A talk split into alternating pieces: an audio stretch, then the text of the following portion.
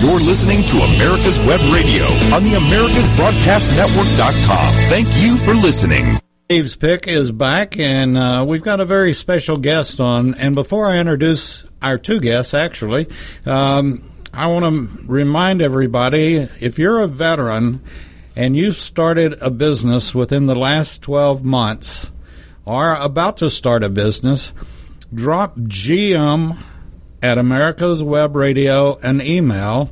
Tell us about the business and about you, and uh, we will give you two free weeks of advertising for your business. Just GM at America's Web Radio, and thank you for your service. With that being said, the two gentlemen that are here, Mr. Bob Moore and Mr. Bruce Cowie, and uh, Bruce is really the star of the show today. Bruce is uh, on the uh, right of your screen, and um, Bob is the other other uh, Air Force uh, jet jock on the left of the screen, but uh, we want to thank both of them for their service, and it goes back to my era uh, when it was uh, back to, to Vietnam, and we all we all certainly know about Vietnam, and um, Bruce is taking it on to write about it, and that's what we're going to talk about today, and what he did, like many pilots did. And by the way, we do. I gotta. I always have to take this in uh, and throw it out when I can, but uh, we do have a little bit in common. I was in the Army, and uh, obviously Bruce and Bob were both in the Air Force, and my son's in the Air Force, and uh, I'm very proud of him. And um, he went to some little dumpy school in Texas called Texas A&M. I graduated from Texas Tech, so we had a little problem there while he was in school. But he went on from the Corps and uh, went into the Air Force and uh, is uh, stationed overseas now and uh, doing quite well and and loving. Uh, I think he'll career it, uh, which it, it ain't bad today. It ain't like it used to be, but anyway. So I do have a little little in common with um, Bob and Bruce. So, with that being said, um, welcome to America's Web Radio. And uh, Bob and I met each other at a at a uh, little watering hole not too far from us, and uh, we got to talking. And then he called and, and told me your story, Bruce. And uh, um, you decided to write books after. Uh, how, how, long did it take you to decide to do this? Well, it was a project that uh, I had in mind almost the whole time I worked for uh, the airline, and I was I, I served in Vietnam from uh, May of '68 to May of '69, and could you have picked a hotter time? Probably not, but uh, when when I when I came home, I, I completed my uh, commitment to the Air Force, and then I had the good fortune to be hired as a pilot by Western Airlines in uh, December of '72. And my class, uh, there were 30 new pilots in my class. 28 of us were, were military, and most of those Vietnam veterans. And I know the History Channel didn't exist at that time, but I always felt like I was live at the History Channel talking to these guys. Um, most of them were reluctant to talk about Vietnam, but over time I, I got to know these fellows that I worked with, and, and they would tell me stories, and I as an old history buff, I always felt that there must be some way to preserve some of this history, and that was kind of the genesis of the book project. So you just you just bounced on a word that uh, I love history as well, and uh, maybe you can explain this to me. I'm I'm not very sharp. I'm not the brightest bulb in the box. Uh, how do you rewrite history? Well, I I I think it's uh, done on a pretty regular basis because people, uh, you know, what what I look at these books as uh, they're they're an oral history, and uh, the first book has 37 chapters, and each one of them is written by a, a fellow that I knew at the airline who served in Vietnam. And oral history is the best kind of history, written by the people who experienced it. And rewriting history, I guess, is a full time job for other people, but uh, it, wasn't a part of my book. I I always thought history was history, like what we're doing right now. Uh, you know, in my mind, it'd be great if you all were five foot three, beautiful blondes, but you're not, and I can't change that. And poor Bob over there, and just like some hair, but um, you know, I, and it's going to go down, and it's recorded, and the video's recorded, and I'm not going to be able to change it. I can't rewrite what you all say today. And uh, this is that when people say they're going to rewrite history or it's being done, and we know that it is being done and has been done, um, it just it's like fingernails on the blackboard. And the three of us can remember blackboards. I don't even think they make them anymore. But um, so, did you have this thought at all in Vietnam that you wanted to start writing when you got out? Um, I I've always, like I said, I, I, grew up in a real patriotic time. Of all things, I was I was born in Berkeley, California, and Berkeley in the 1950s, when I was growing up, was a very patriotic place, and I was surrounded by neighbors who had were World War II veterans, and I used to listen to stories if I could get these old guys to talk. I'd mow lawns and deliver newspapers and all that stuff, and and I I uh, I just always had a, an appreciation for the history and, and the fact that these fellows had had experienced something unique. Well, when I was in Vietnam, I, I had this thought that even though I was only 23 years old, I thought, uh, you know, I'm I'm a part of something that's important, and I need to remember this. And I I didn't keep a diary, but I wrote home a lot, and that was kind of my diary because my dad saved all my letters, and I have. Uh, I have a box with about uh, 150 letters that uh, that I wrote when I was in Vietnam. So I saved a lot of things, but I think it was going to work and being around these guys um, at work. I I flew with pilots who had served with every service Army, Navy, Air Force, Marine Corps. They'd flown almost every airplane that uh, had flown in the Vietnam Air War. And they had the whole story right there. It was just a matter of if I could get them to talk and, and get them to put something in writing. And that's basically what the books are. They're stories from these fellows that uh, flew the missions and flew the airplanes and, and were there. And uh, it's, it's, it's a fascinating piece of history, I think.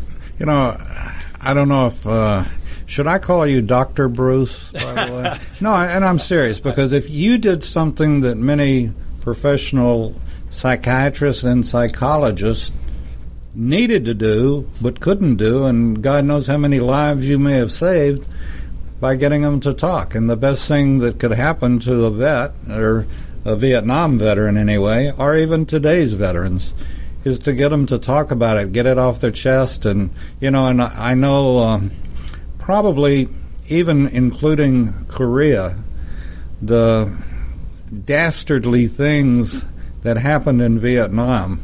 Uh, you know, I wasn't there, but I've had many, many, many friends tell me of, you know, some of the, the things that, you, you know, just unbelievable with the troops that uh, were captured by the Vietnamese. And as Walter was, Cronkite was counting bags, he wasn't telling the whole story of what was actually happening. And, uh, you know, and I think doing a book or doing the books like you've done from your perspective is not only helping those pilots, but uh, will ultimately help all of us. You know, David, it's interesting. Uh, when Bruce started this project, uh, he didn't anticipate more than one volume, and and he had trouble at the beginning getting fellow pilots to tell their stories and uh, it was sometimes like pulling teeth trying to get him to tell it. But anyway, he was able to produce enough stories for the first volume. But apparently, when that first volume was published and other pilots saw that, they realized maybe I do need to tell my story to memorialize my history for my family. And so now he has three volumes that are published, and one he's got enough stories for the fourth volume. Bruce, do you, you know, you were at, um, well, tell us what you did and, and, and what you were flying and uh, sort of describe it for folks that don't know what you're talking about. Well, when I went through uh, flight school, um, Air Force pilot training, all the training was uh, pretty much in jets except for the very beginning, and then the 38, uh, the T thirty seven, the T thirty eight. Then we got our wings and got our assignments, and I get assigned to fly a, a propeller airplane, you know, which uh, I'd never never really fly. It was a two engine uh, prop plane, the the C seven Caribou. like a ban- okay, similar to a Bonanza or Well, it was larger. It was, it, it, it's a fairly good size airplane. Uh, 20, I think twenty eight thousand pounds, something like that. And uh, it was an Army mission. We flew for the um, Army Fifth Special Forces, and basically flew in and out of all the Special Forces camps, which were located on the border, uh, Vietnam and Cambodia, and then Vietnam, Laos, up further north. And we delivered uh, whatever they needed: cargo, ammunition, supplies, troops, um, and and most of those fields had short dirt strips, uh, thousand feet or so, maybe fifteen hundred feet long. I And bet you knew where the brakes were. we, we, we certainly did, and there were usually a minefield off the end of the runway, so it was an incentive not to uh, not to go off the end of the runway. But uh, most of the strips were outside the perimeter of the camp, so they were not not secure at all, and it was. Uh, it, it, most of the time, it was pretty. Um, the flying was pretty routine, but it was exciting on occasion, and and we never flew at night. It was all daytime because the uh, at night they didn't have lights on the fields. Uh, they were it was all it was all daytime flying and all visual. We didn't have, never filed a flight plan or anything like that. It was just all strictly flying visual and. Uh, Learned a lot. I, I really learned how to fly in that year, so it was a it was quite an experience. I've thought, yeah, as I mentioned earlier, I was general aviation for a very little while, but have you ever thought about what a plane has today with the GPS and all the rest of the electronics that it has compared to what you were flying, or or Oh. how that would have changed anything? It would have changed everything. We, we got lost a lot. It, you know, everything was pretty much uh, Seat of the pants? seat, a lot of seat of the pants. Uh, there were a few uh, navigation aids. Uh, if you're familiar with a TACAN and that sort of thing, uh, tactical air navigation, where you would fly outbound from a, ba- a certain place on a radial and then go out a certain distance, but they were pretty weak stations, and uh, we'd end up uh, looking for a place, and uh, the navigation system would, as they said, break lock, and we wouldn't have we wouldn't have a, a good beacon to fly. So we, we've really had to find places visually, and after you knew what the landmarks were, you could, if you'd been there a few months, you could find the places, and uh, it was a. It was very interesting. It was uh, exciting flying, and uh, I bet it was. yeah, but uh, you know, it just Did you ever feel like a clay pigeon in a in a skeet shoot? Well, I think we probably got shot at more than we knew. Um, you know, unless you got hit, you didn't know you were being shot at for the most part. But it, it was, uh, you know, we had a couple of exciting missions where uh, we went into camps that were under attack, and uh, they they made airdrops. We we made airdrops at night at one at one base, and there was a group that I wasn't involved with that made a, a, a famous airdrop that saved a special forces camp that was under siege. So it was all um, it was all uh, you know when you're 20 some years old and you're you're bulletproof and uh, Yeah. you know you you um, that's what you need is uh, people that age to be doing that stuff I think Until you went into one of the bars, you were bulletproof. Huh? But not that you ever did anything like No. that, no, of course. But um, we're going to have to take a break. Uh, you're listening to Dave's Pick on America's Web Radio, and we've got two gentlemen here that, in my my view, are our heroes. Uh, we've got Bruce Cowie. Am I saying that right? it's Coey Coey, I'm But sorry. it gets mispronounced a lot so I'm Coey. sorry. that's all right And if he makes me get up and salute, well, anyway. and at least I don't mess up your name, Bob, since we have, well, we don't have the same name, but we might be relatives Might be somewhere down the. Mr. Bob Moore, and we appreciate both of you coming in. And we'll be back on America's Web Radio right after this. Get your pen and paper ready. If there's a move in your near future, I'm here to tell you that the folks I used and now recommend is Around Town Movers. Timothy and the guys recently moved me, and I am and was totally satisfied with a sometimes not so fun experience moving. Call Timothy at 770-378-4708 and make it a good move and a good experience. Around town movers for that local or cross country move. Timothy, around town movers, in my opinion, are the best. That's around town movers. Call them. You're listening to America's Web Radio on the AmericasBroadcastNetwork.com. Thank you for listening.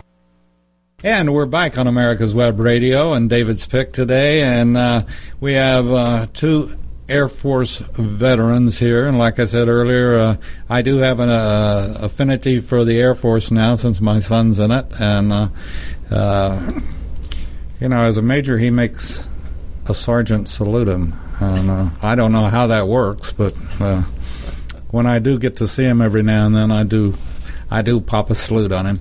but anyway, uh, just a little outranking there. But uh, these guys,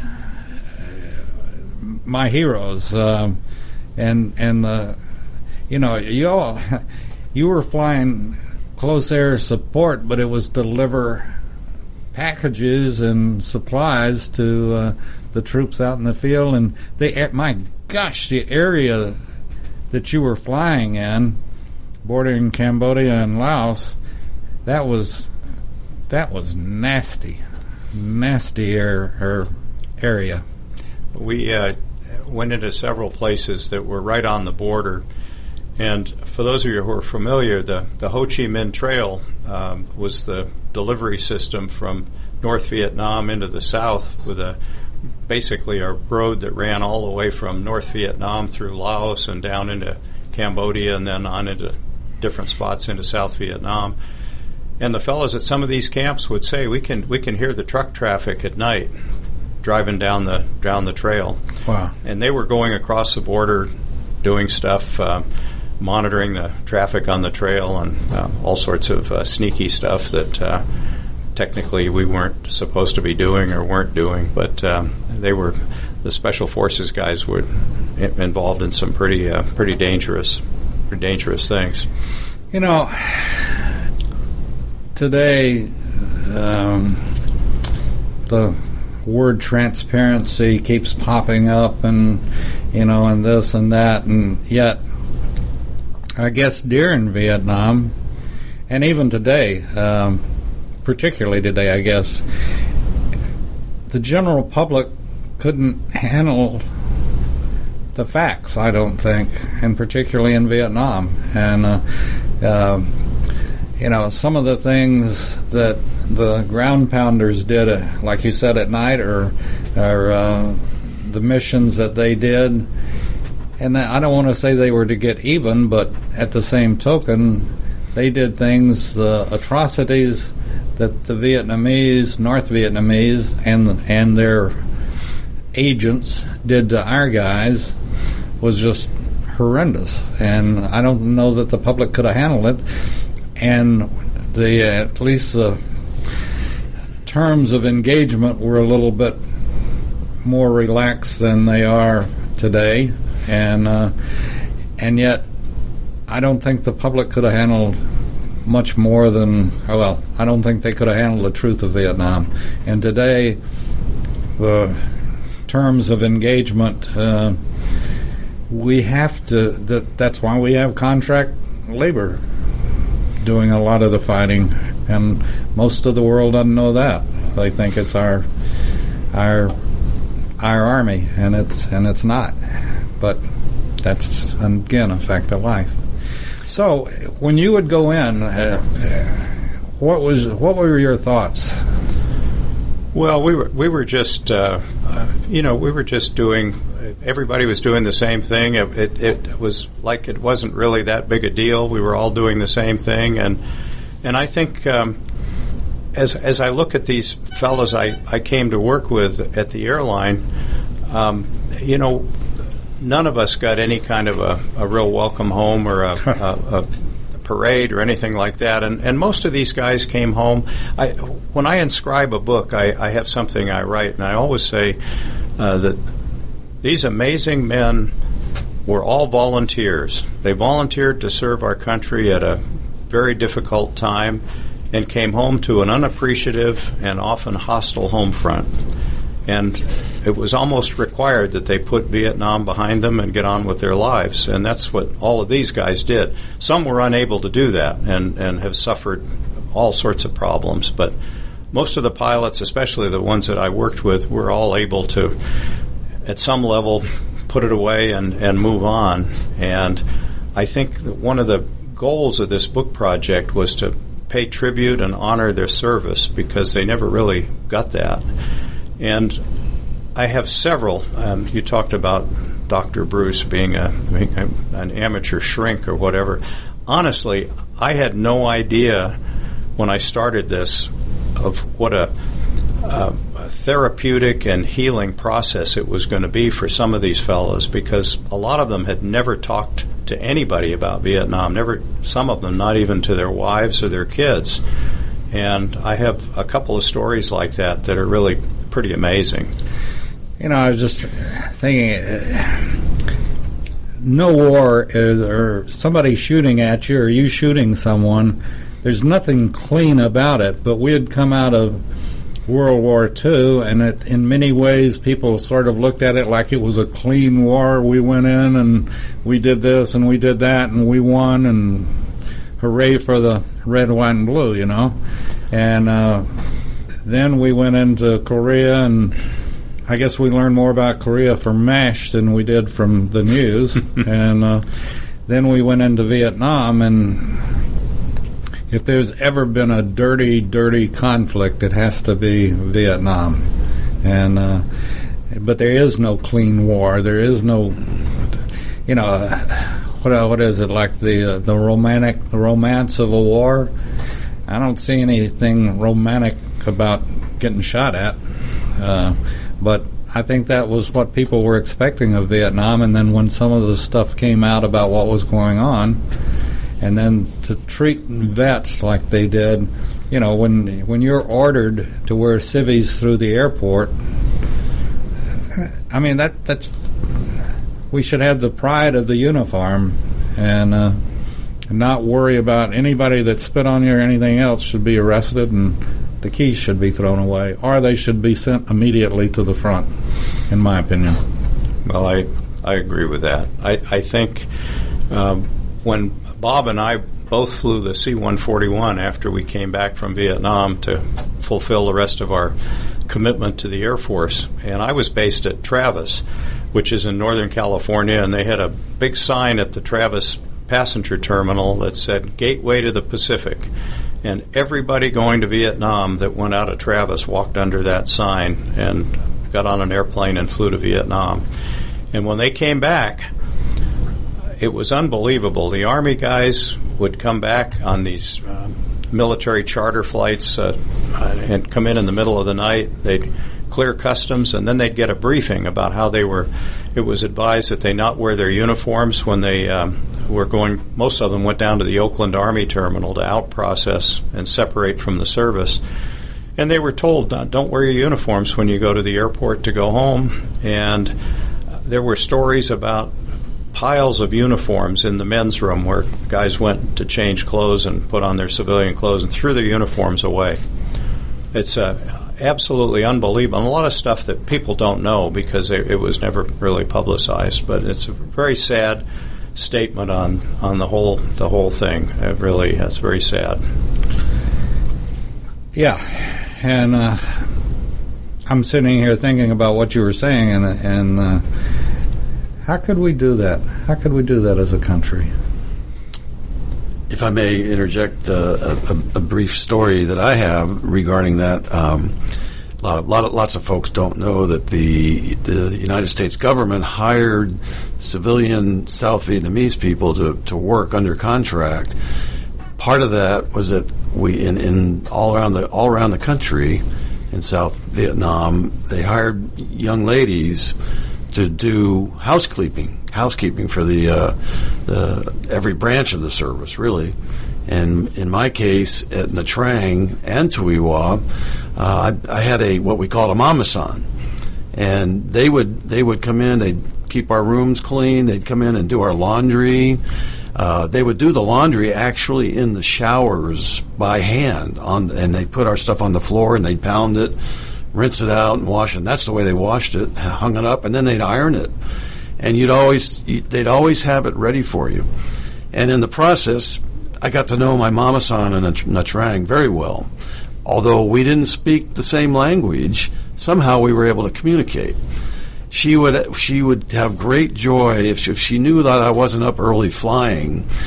Uh, she would come into my little. Uh, we had four bunks in each room, and she'd come in and wait for me to wake up, and she'd be sitting there down in the Vietnamese squat, the way they sit, and she would wait until I woke up and rolled over, and there she'd be staring at me, and she'd laugh and run out of the room, you know, and so I got to know her quite well, and her her husband was in the South Vietnamese army, and they had children, and my my thoughts about why we were there was uh, very simple.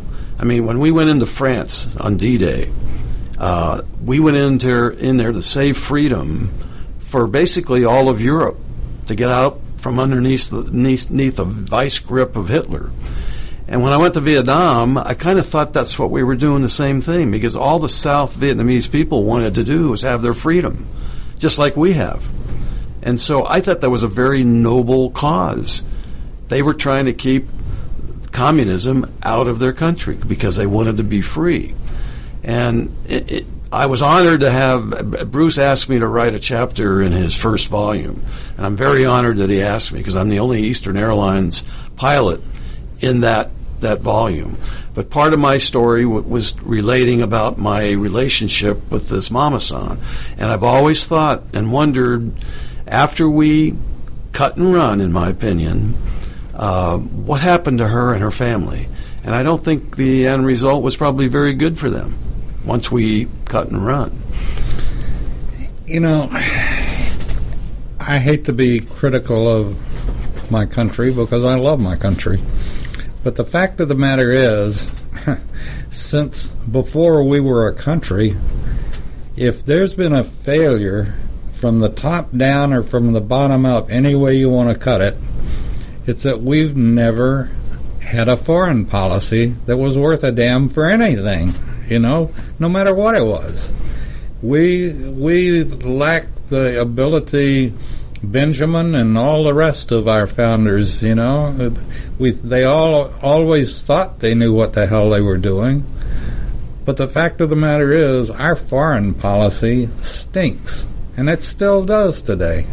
We don't have a clue of really what the Venezuelans are going through. We don't have a clue of in Iraq, Iran, and all the rest of it, in my opinion. And I'm not an expert on it, but if you look back in our history, you know, it's it's like uh, one of the Nazis came out and said the reason we won was because we never studied history and and what they thought we were going to do, we did just the opposite because we didn't know any better, and uh, they couldn't figure out what the hell we were doing, and and it and, and it's but it's a shame, and we we have the ability, we just don't ever seem to be able to process it and come up with the right answer. Again, this is only my opinion, but um, you look back and did we really ever need to be in Vietnam? Well, I, I, I think you know for for us, me in particular, and most of the guys who served, um, we all had fathers, relatives, uncles who who had served in World War II, and it was the 50s. Uh, it was just a very patriotic time, and I think when when Vietnam came along, um, we had a draft, and everybody had the draft hanging over their heads. If they didn't make a plan, they were going to end up getting drafted. So the plan could take many different ways, but getting a deferment by going to college or getting a deferment by signing up for a military program, and how how each one of these fellows in the books um, dealt with that. It's very interesting because there were lots of different ways to get into the service and get into a program where you could uh, be trained as a pilot. And I had people in those books that um, used every every method, every way that you could possibly do it. and I think for the most part, um, they knew they were going to have to serve. I, I, I, could divert into the Ken Burns series a little bit, which uh, was supposed to be the be all and end all of um, of the Vietnam story, and, um, and, and it was so disappointing to me. Uh, and I wrote a critique of it, which is in the introduction to the third book. But it really uh, perpetuated a lot of the negative stereotypes about Vietnam veterans and a lot of the things that, from my experience, were just not true. So uh, it's it's it's been a very um, part of. I, do you need to take a break? I don't know. Yeah, you, we're yep. going to have to take a break. We're up, okay. up against the time. Okay. We'll be back with Bruce and Bob right after a couple of messages. Stay tuned. The disease of addiction is a life altering challenge, not just for the person suffering its effects, but also for the family and friends who support and love the one caught in its grasp. What should be the course of treatment? Who is the best person to render treatment? And what is the best place to go for the care that is needed? We know that you want answers to these and many more questions. Call 770-696-9862 and speak to a representative of the Atlanta Healing Center. They can tailor a program specifically designed to address the needs of the person suffering with an addiction or give you guidance as to where that help may be found. Information is the key, and the trained staff at AHC is here to assist. If you wish, you can also get more information on the website located at www.atlantahealingcenter.com. The Docs for Patient Care Foundation is your way to join the fight and become a member of an organization created by doctors for patients dedicated to fighting for your healthcare freedom and preserving the doctor-patient relationship. Get a pen and paper. Write down www.docsforpatientcarefoundation.org. That's www.docsforpatientcarefoundation.org. Go to our site and please make a generous tax-deductible donation and join the fight today. Thank you. This is Ron Camacho, host of the Business Hour, on Fridays from 10 to 11 a.m. Join me as I talk with passionate professionals on a program that profiles the best businesses, business professionals, business practices, and fascinating individuals to get an insider view of how America works. 10 to 11 a.m. on America's Web Radio. You're listening to America's Web Radio on the AmericasBroadcastNetwork.com. Thank you for listening. And we're back on America's Web Radio, and I want to throw out one more little commercial, and that is if you are a vet and starting a business, just email GM at America's Web Radio, and we'll give you two free weeks of advertising on one of, if not the largest, producing podcast radio stations in the country. And we're glad to do it, and thank you for your service, and uh, we want to hear from you. So, with that being said, we have uh, we have Bruce here, that's the author of.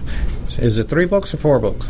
Three now, and the fourth one's in process. Okay, um, and and we have his friend and my friend Bob Moore, and uh, Bob, I want to thank you for introducing me to to Bruce and bringing him in today. Um, how do you keep getting the? Did you ever in high school or in college think you would become an author? Well, not really. You know, it, it just it's something that happened, and I, as Bob mentioned earlier, um, I had only intended to do one book. It was just a, a, tribute to some of the fellows I flew with at the airline, a tribute to honor their service in Vietnam, and and also uh, uh, in hopes to uh, dispel some of the negative stereotypes that uh, Hollywood and the press have put out about Vietnam veterans.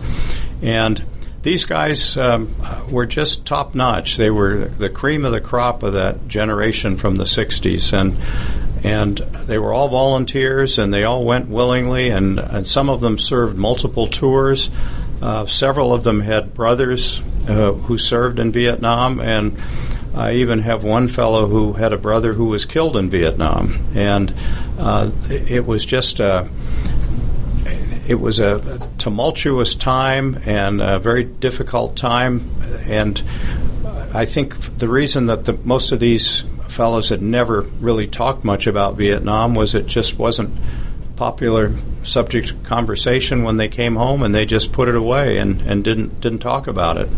And I I really um, I used to when I was at work if I was with somebody who had served and I could get them to talk, I would talk about things, and it was just uh, it just I bet, happened. I bet the first question was, "Where were you?" Where, where was I? Yeah, I mean when you were Oh, talking oh.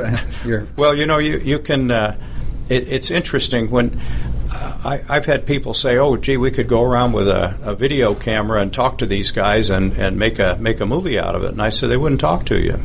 You know, there's Mo- a most there's of them a wouldn't." saying, and and it's being used today more and more, and and people don't even know where it came from. It came from war, and it came from the cavalry and from the American Indians, and it was an American Indian that first said this. And you know what I'm going to say? Not sure. Wait until you walked a mile in my moccasins. And we hear it today, walk a mile in my shoes or whatever it is. But it was an American Indian that was talking to the cavalry, and the cavalry was, you know, pompous and all this kind of stuff. And they didn't realize what the what the reservations and what everything else that we we were not a kind nation to our American Indians, and uh, that's where that saying came from. And and I have this, I get a I, I get a real uh, difficult position in my head with people that have never served making decisions for our military, and uh, you know, I think I don't think we should have a congressman that hadn't served in some shape, form, or fashion. And uh, you all, I think you'd say the same thing. If you've served, you're in the at some point, no matter what it is. If you've served, you're in the biggest fr- fraternity or sorority ever in the world, and it's and it, this is why you could get them to talk. Like you said, you're not going to get one of those jerk I'm cool reporters to get anybody to talk. If they hadn't been there, how can they talk about it? Well, you know, one of the one of the most uh, uh, rewarding things that's happened to me since the books have been out is I've been invited to uh, attend several reunions for these, some of the fellows that wrote their stories, and I've been to. Uh, Several Marine Corps reunions, and you know, you you just don't get to go to those things as a as a guest. You know, you're either invited and you're part of the group, or you don't uh, you don't get to go. And one of the most incredible things that we had, there's one pilot who went to West Point, um, who was class of 1967, and he invited me to attend his 50th class reunion in 2017. And I'd never been to West Point, and it was uh, an absolutely amazing experience. He had um, he was part of a class that lost more lieutenants in Vietnam than any any class at West Point, uh, going way back, at least to the Korean War and possibly even to World War II. So it's, it's uh, I've had some wonderful experiences. I've met some really incredible people, and because of my whatever it is, the bond that I've had with the fellows who've written their stories, I've, I've people have talked to me, and and it's. Uh, it's, I'm just in a very unique position. I, I've been I've been very very I've been really blessed in a, in a lot of ways, and that's how this has all come about. Well, the biggest one was that you returned. Well, you, you know, there's a uh, Randolph Air Force Base in Texas has a monument, missing man monument, and at the base of that monument it said, "We who came home must never forget those who could not." Amen. Amen. The the books, volume one, two, and three, and then four is coming out. Same title, I would assume, Vietnam to Western Airlines, and you can get them on. Well, um, we have a website which is basically the title of the book www.vietnamtowesternairlines.com. Uh, there's a slideshow of photographs. Uh, there's excerpts from several of the stories. Chapter heading for each book that lists the stories um, that are in each book, and um, and then just a lot of more general information. And the books are available through the website or uh, through me directly, but that's a little more difficult on the on the show here. If, if people wanted to contact me directly, I can give you my email address if um, if if you'd like. Well, I tell you what.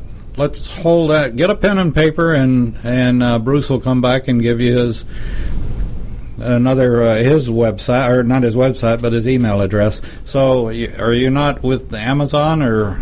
Um, Jeff Bezos is worth a hundred and some billion dollars because he makes all the money when you sell your books on Amazon.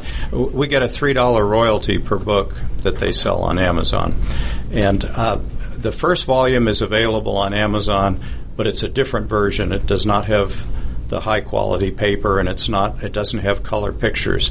But the first volume is available, but um, he makes all the money, so that's.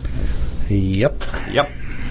You know, uh, the vets that are listening, or just uh, folks that are listening in general, and by the way, this show will be replayed a number of times. And so as you're tuning in and hearing it, uh, tell the vets, because I, you know, the ones that served in Vietnam, I mean, this is direct relation, direct relating to them and you know, there's what, what's the old saying? I started saying a minute ago, and I can't remember, but that you had the romantic portion of the war, and that you were a thousand or three thousand or five thousand feet above it. Do you want to do you want to tell the people how it really is? Well, it, uh, you know, everything about war is is about the infantryman, the, the rifleman on the ground with a rifle, and everything from the air was to support the guys on the ground. Whether it was helicopters flying medevac or flying resupply missions, whether it was the job I had flying flying cargo into into bases where they needed things, or whether it was the uh, fighter and attack aircraft that were flying close air support missions to support the troops in contact. But everything that happened in the air was to support the guys on the ground, and the guys on the ground fought the war. Um, you know the I mean, there were certainly losses, airplanes that were shot down, and all that. But you know, the the basic, I guess, the rule of warfare, whatever it is, the guy on the ground with the rifle is the is the guy that's fighting the war, um, and and we were all we were all there to support the guys on the ground. Well, what uh, there was a even in the army they for every one that's in the field it takes five to back him up or something like that. Uh, I believe that was the number back then. Uh, I think they said at one time when when the troop strength in Vietnam peaked out over 500,000, they figured there were never more than maybe between 50 and 100,000 troops who were actually in combat or actually I mean it was there was a lot of support involved to to get those guys out in the field and do what they did. And do you all both know the, the term policing an area. Mm-hmm. We all we all learned that, and uh, they learned it real well in Vietnam when they started getting their anything from the law, which was a weapon, uh, used as a mortar by the Vietnamese, or anything else that we left behind. Our our our uh, C rations and tin cans they'd use to make bombs out of uh, IEDs. They call them down, I guess. But um, you know, and, and like you said, the end of the runway uh, would be loaded with with landmines, and you know, just nothing romantic about it at all, in my opinion. No. But I'm I'm eager to. Uh, how many calls do you get uh, in a day or emails of people, vets that have read your book and, and come back and say, you you got that right? Or every now and then, you I know you got to get somebody that says, well, that's not right. But well, you know, I don't know that I would say on a daily basis what I get, but I have a file at home of emails and letters I've received. A lot of things from family members of the guys who wrote their stories. And what I was going to say earlier is that uh, the reason I'm only going to do four books is the sad reality is we're starting to lose these guys.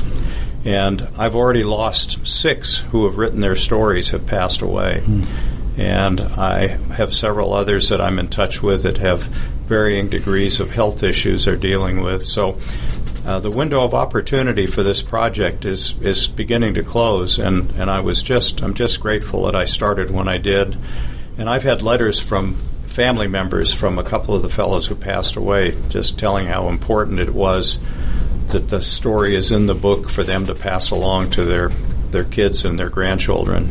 Um, this, this is not a nice question, but how's it being received by the public?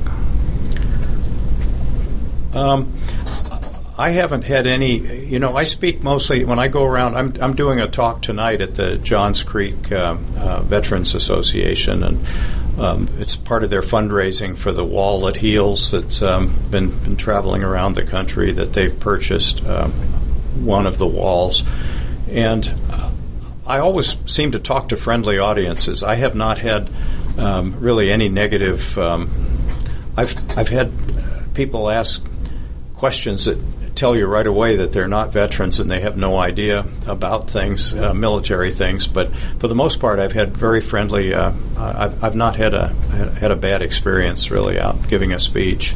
And again, uh, and I generally don't ask questions like this, but in your opinion, and Bob, I'd, I'd appreciate your thoughts too like you said, this it, in these are history books basically. They are. And so, are they going to maintain? You think what you want them to for the next generation, or two generations, or ten generations? Are they going to be on the library shelves? Um, that you know, that's something that I I would hope. You know, marketing is is not my area, and unfortunately, part of the deal is I have to go out on the road and try to sell these books.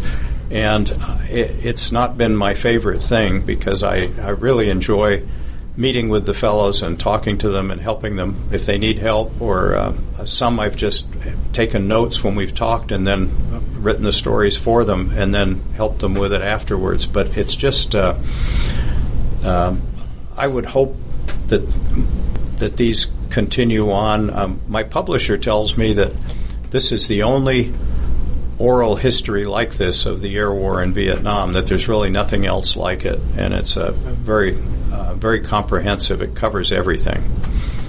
We're going to take our last break, and we'll be back with Bruce Cowee, right? That's right. And uh, Bob Moore right after this. Stay tuned. The Docs for Patient Care Foundation is your way to join the fight and become a member of an organization created by doctors for patients dedicated to fighting for your healthcare freedom and preserving the doctor-patient relationship. Get a pen and paper. Write down docs4patientcarefoundation.org. That's D-O-C-S, the number four, patientcarefoundation.org. Go to our site and please make a generous tax-deductible donation and join the fight today. Thank you.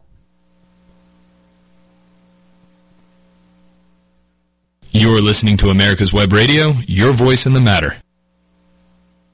And we're back on America's Web Radio, and David's picking. I boy, did I do a good job of picking today. Uh, actually, Bob Moore, I want to thank him for picking us to come and with his friend Bruce Cowee to uh, introduce us to his books, and uh, we're going to. Hopefully, by now you've gone and gotten a pen and paper, and uh, Bruce, if you will, tell people how they can get your books. Well, you can contact me directly uh, via email, and I will be happy to inscribe a book to you in any way you would like if you just tell me what you'd like. Um, my email address is uh, the letter B, the number two, the letter A, and then my last name, C O W E E, at AOL.com. So B2A Cowee at AOL.com. And you're speaking tonight at the Johns Creek. Yes, that's um, correct. Vietnam Veterans Association. Is yes. that right? Or what? It's going to be um, at Newtown Park uh, in Johns Creek, which is at the intersection of Old Alabama Road and Haynesbridge Road, and it's the Johns Creek Veterans Association. Uh, a lot of membership, hopefully, from the uh, American Legion Post 201 in Alpharetta, and it's going to be at the Park Place at Newtown School. It's a historical building that's been remodeled uh, when they created Newtown Park, and you can't miss it because the park is right at the the corner of that intersection, and uh, it's uh, Park Place at Newtown. I thought there was a BP gas station there. There is right across. The BP is right across the street from the building. Yeah. Oh, okay. So they have to just go by the building and turn into the main entrance to, of Newtown Park, and and just park Is in that off of. Haynesbridge? Or yeah, It's the uh, the the entrance is off of Old Alabama. okay, so Yeah. if I went up and uh, I'm on Haynesbridge going east, Okay, and I get to Old Alabama, make a left turn, okay, and then you go down to the first right into the park, and you'll you will have passed Park Place building that that will be on your right. So you just I'll- turn into the park and go into the parking lot and uh, go in the back side of the building. and uh, this Six is at what o'clock. time? Six to eight this Six to evening. eight. Okay. Yeah. Um, have a little bit of a conflict. We have uh, communion on uh, Wednesday nights at the Northminster Presbyterian Church, and uh, uh, I generally go to that. But I anyway, I believe the address is 3125 Old Alabama Road in Johns Creek, Georgia. Okay. Yeah. Alrighty, and um, invite any and everybody out to that. And will you be selling and signing? I will. Fantastic, fantastic. You know, uh, I if I if I had my um, well, I can't say it on the air. Even I can't say it on the air. But you know that small little cap that the military used to wear. Uh, the you all had a blue one, and the army had sort of a brownish one. I had, I think there was a term for it. Yes. But I would take it off to you right now if, if I was wearing one. Uh, you're doing a a fantastic service, and there are I don't even know how many veterans are left from Vietnam. I know we're losing 200,000 a day from World War II, but um, I don't know how many vets, uh, hundreds and millions, or you know, I don't know. I, I don't. I don't have a fig. You know, the VA probably has a figure, but uh, there were so many wannabes at one time, um, and it's in the epilogue, I believe, to the first book. Some of the statistics that are out there that at the, at that time there were 10 million who claimed to be Vietnam veterans when there were really only about 1 million who had actually served in Vietnam. And it was always a mystery to me why people wanted to claim to be veterans of a war that everybody supposedly hated. So I never quite got that. I think there's one politician that claimed he was. Yes, uh, Probably more I- politicians, Well, actually, more than more than one. Yeah, but uh, I know. I, th- I think I know who you're talking about. Well, I hate to sit here across from two heroes and, Oh. and admit the fact that I taught Dan Quayle what he learned, and uh, I was just a step ahead of them, and uh, I'm not proud of it, but at least I served. I just didn't go to Vietnam. Well, and I think uh, the word hero, I, I appreciate that. You know, we, we all would say the heroes are the guys who didn't come home, and Yeah. uh, and I think you know when you talk to even the POWs that uh, that came home, and if you ever had the opportunity to interview one of those guys, it would be just uh, I'm sure it would just be awesome what those guys went through. But uh, the real heroes, like that quote, uh, "Those who could not come home." but um, I, I appreciate your, your sentiment. And if, if we have, I don't know how much time we have left. Um, About seven minutes. well, if you look at the dust jacket on the book on top, that's a is that's that what you flew? no, uh, that's that's a picture. Uh, that's a C-130, a search and rescue airplane, refueling a, a search and rescue helicopter that was headed up into northern Laos or perhaps even into North Vietnam to try to pick up a pilot who had been shot down who was on the ground. And I spoke to a Rotary Club group, and the first question that was asked was, "So that helicopter's too close to that airplane. That must have been very dangerous." And I tried to explain. See, that's when you talk about audiences. You know, I, I said, well, you know, everything we did was probably dangerous, but it's all relative because the pilots that were on the ground, unless they had a system to refuel those helicopters, they didn't have the range to get up there to pick those guys up. And they developed that system, and the fellow flying the C 130 lives in Newnan, Georgia. He's uh, his name is Jim Fogg, and I was hoping he'd be able to come tonight, but it's a long drive in the traffic, and he's 82 years old, and he's uh, not going to come up. But I'm going to go see him tomorrow and he's he's flying that C-130, and he had a whole tour of search and rescue, um, flying up there with the helicopters and uh, trying to pick up guys that were on the ground, and that's, I mean, uh, you you talk about courageous, heroic stuff. I mean, that was that was it. Um, something. and what is that? the Huey coming in. Yeah. Yeah. And that that it made a sound that uh, that everybody knew. That's right. Even even if you uh, were a reservist and uh, you'd heard about it so many times, and then when you actually got to uh, hear one, it was uh, just like being able to identify an M16 as opposed to an AK-47. And uh, you know, it, Vietnam, I guess it'll go down in history in your books and, and other books if they tell the truth, uh, or, or, or, other authors tell the truth. Probably the war that changed more things than any other war ever, and uh, uh, how we fight it, and uh, how you know, not that World War II was any cream cake, but it, it seemed like there was the gloves were off, everything was off in Vietnam, and uh, and yet we couldn't. We had our one hand tied behind us the whole time, or both hands. But you know, Bruce, what have you got a favorite story out of any of these that? Well, I, I have I have several. Um, I have one that um, is going to be in the fourth book, and we just met this fellow. He lives. Uh, he lives over in uh, um, Roswell, not Roswell, uh, the the uh, Rich. oh, um, Rich over in uh, in Norcross. Yeah. Well, anyway, we met this fellow. He was a he was a helicopter pilot in Vietnam, and he flew two tours. And when he came home, um, he told the story of arriving in uh, in Saigon, and they put them all on a bus, and there was wire mesh over the windows in the bus and he asked the driver, "What's uh, what's with the wire mesh?" And the driver said, "Oh, it's for uh, grenades and fire bombs that they might throw at the bus as we're driving off the base out." And he said, "Oh, okay." So flies his two tours, comes back, lands at Travis Air Force Base, goes through the briefing where they told him not to wear his uniform uh, after he uh, cleared the uh, cleared out. And they got in a bus to go down to the Oakland Army Terminal to out process. Well, there's wire mesh over the windows. And he asked the driver, "What's with the wire mesh?" And the guy says, uh, "Wait, you'll see. The protesters down there throw stuff at the buses." And so that was.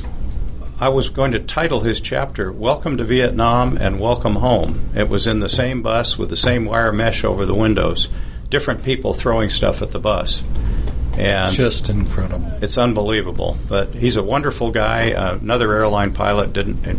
He was hired by Western and was furloughed, and then ended up bouncing around and ended up at Piedmont and eventually U.S. Air. So, but um, I could go down a list of stories. I, there are just wonderful stories in these books, and I recommend it to anybody who's interested in the history and also just in uh, uh, just some human interest of what it was like to come of age in the 60s and have to deal with all of that. Well, with that being said, we're going to have to wrap it up. Uh, we've had a great guest, Mr. Bruce Coleon, and his books are Vietnam to Western Airlines. And my friend, Mr. Bob Moore, has been joining him. He's uh, Bruce's friend, too. So go out tonight to um, Johns Creek and uh, listen to the story. We'll um, stay tuned for more from America's Web Radio right after this. You're listening to America's Web Radio on the AmericasBroadcastNetwork.com. Thank you for listening.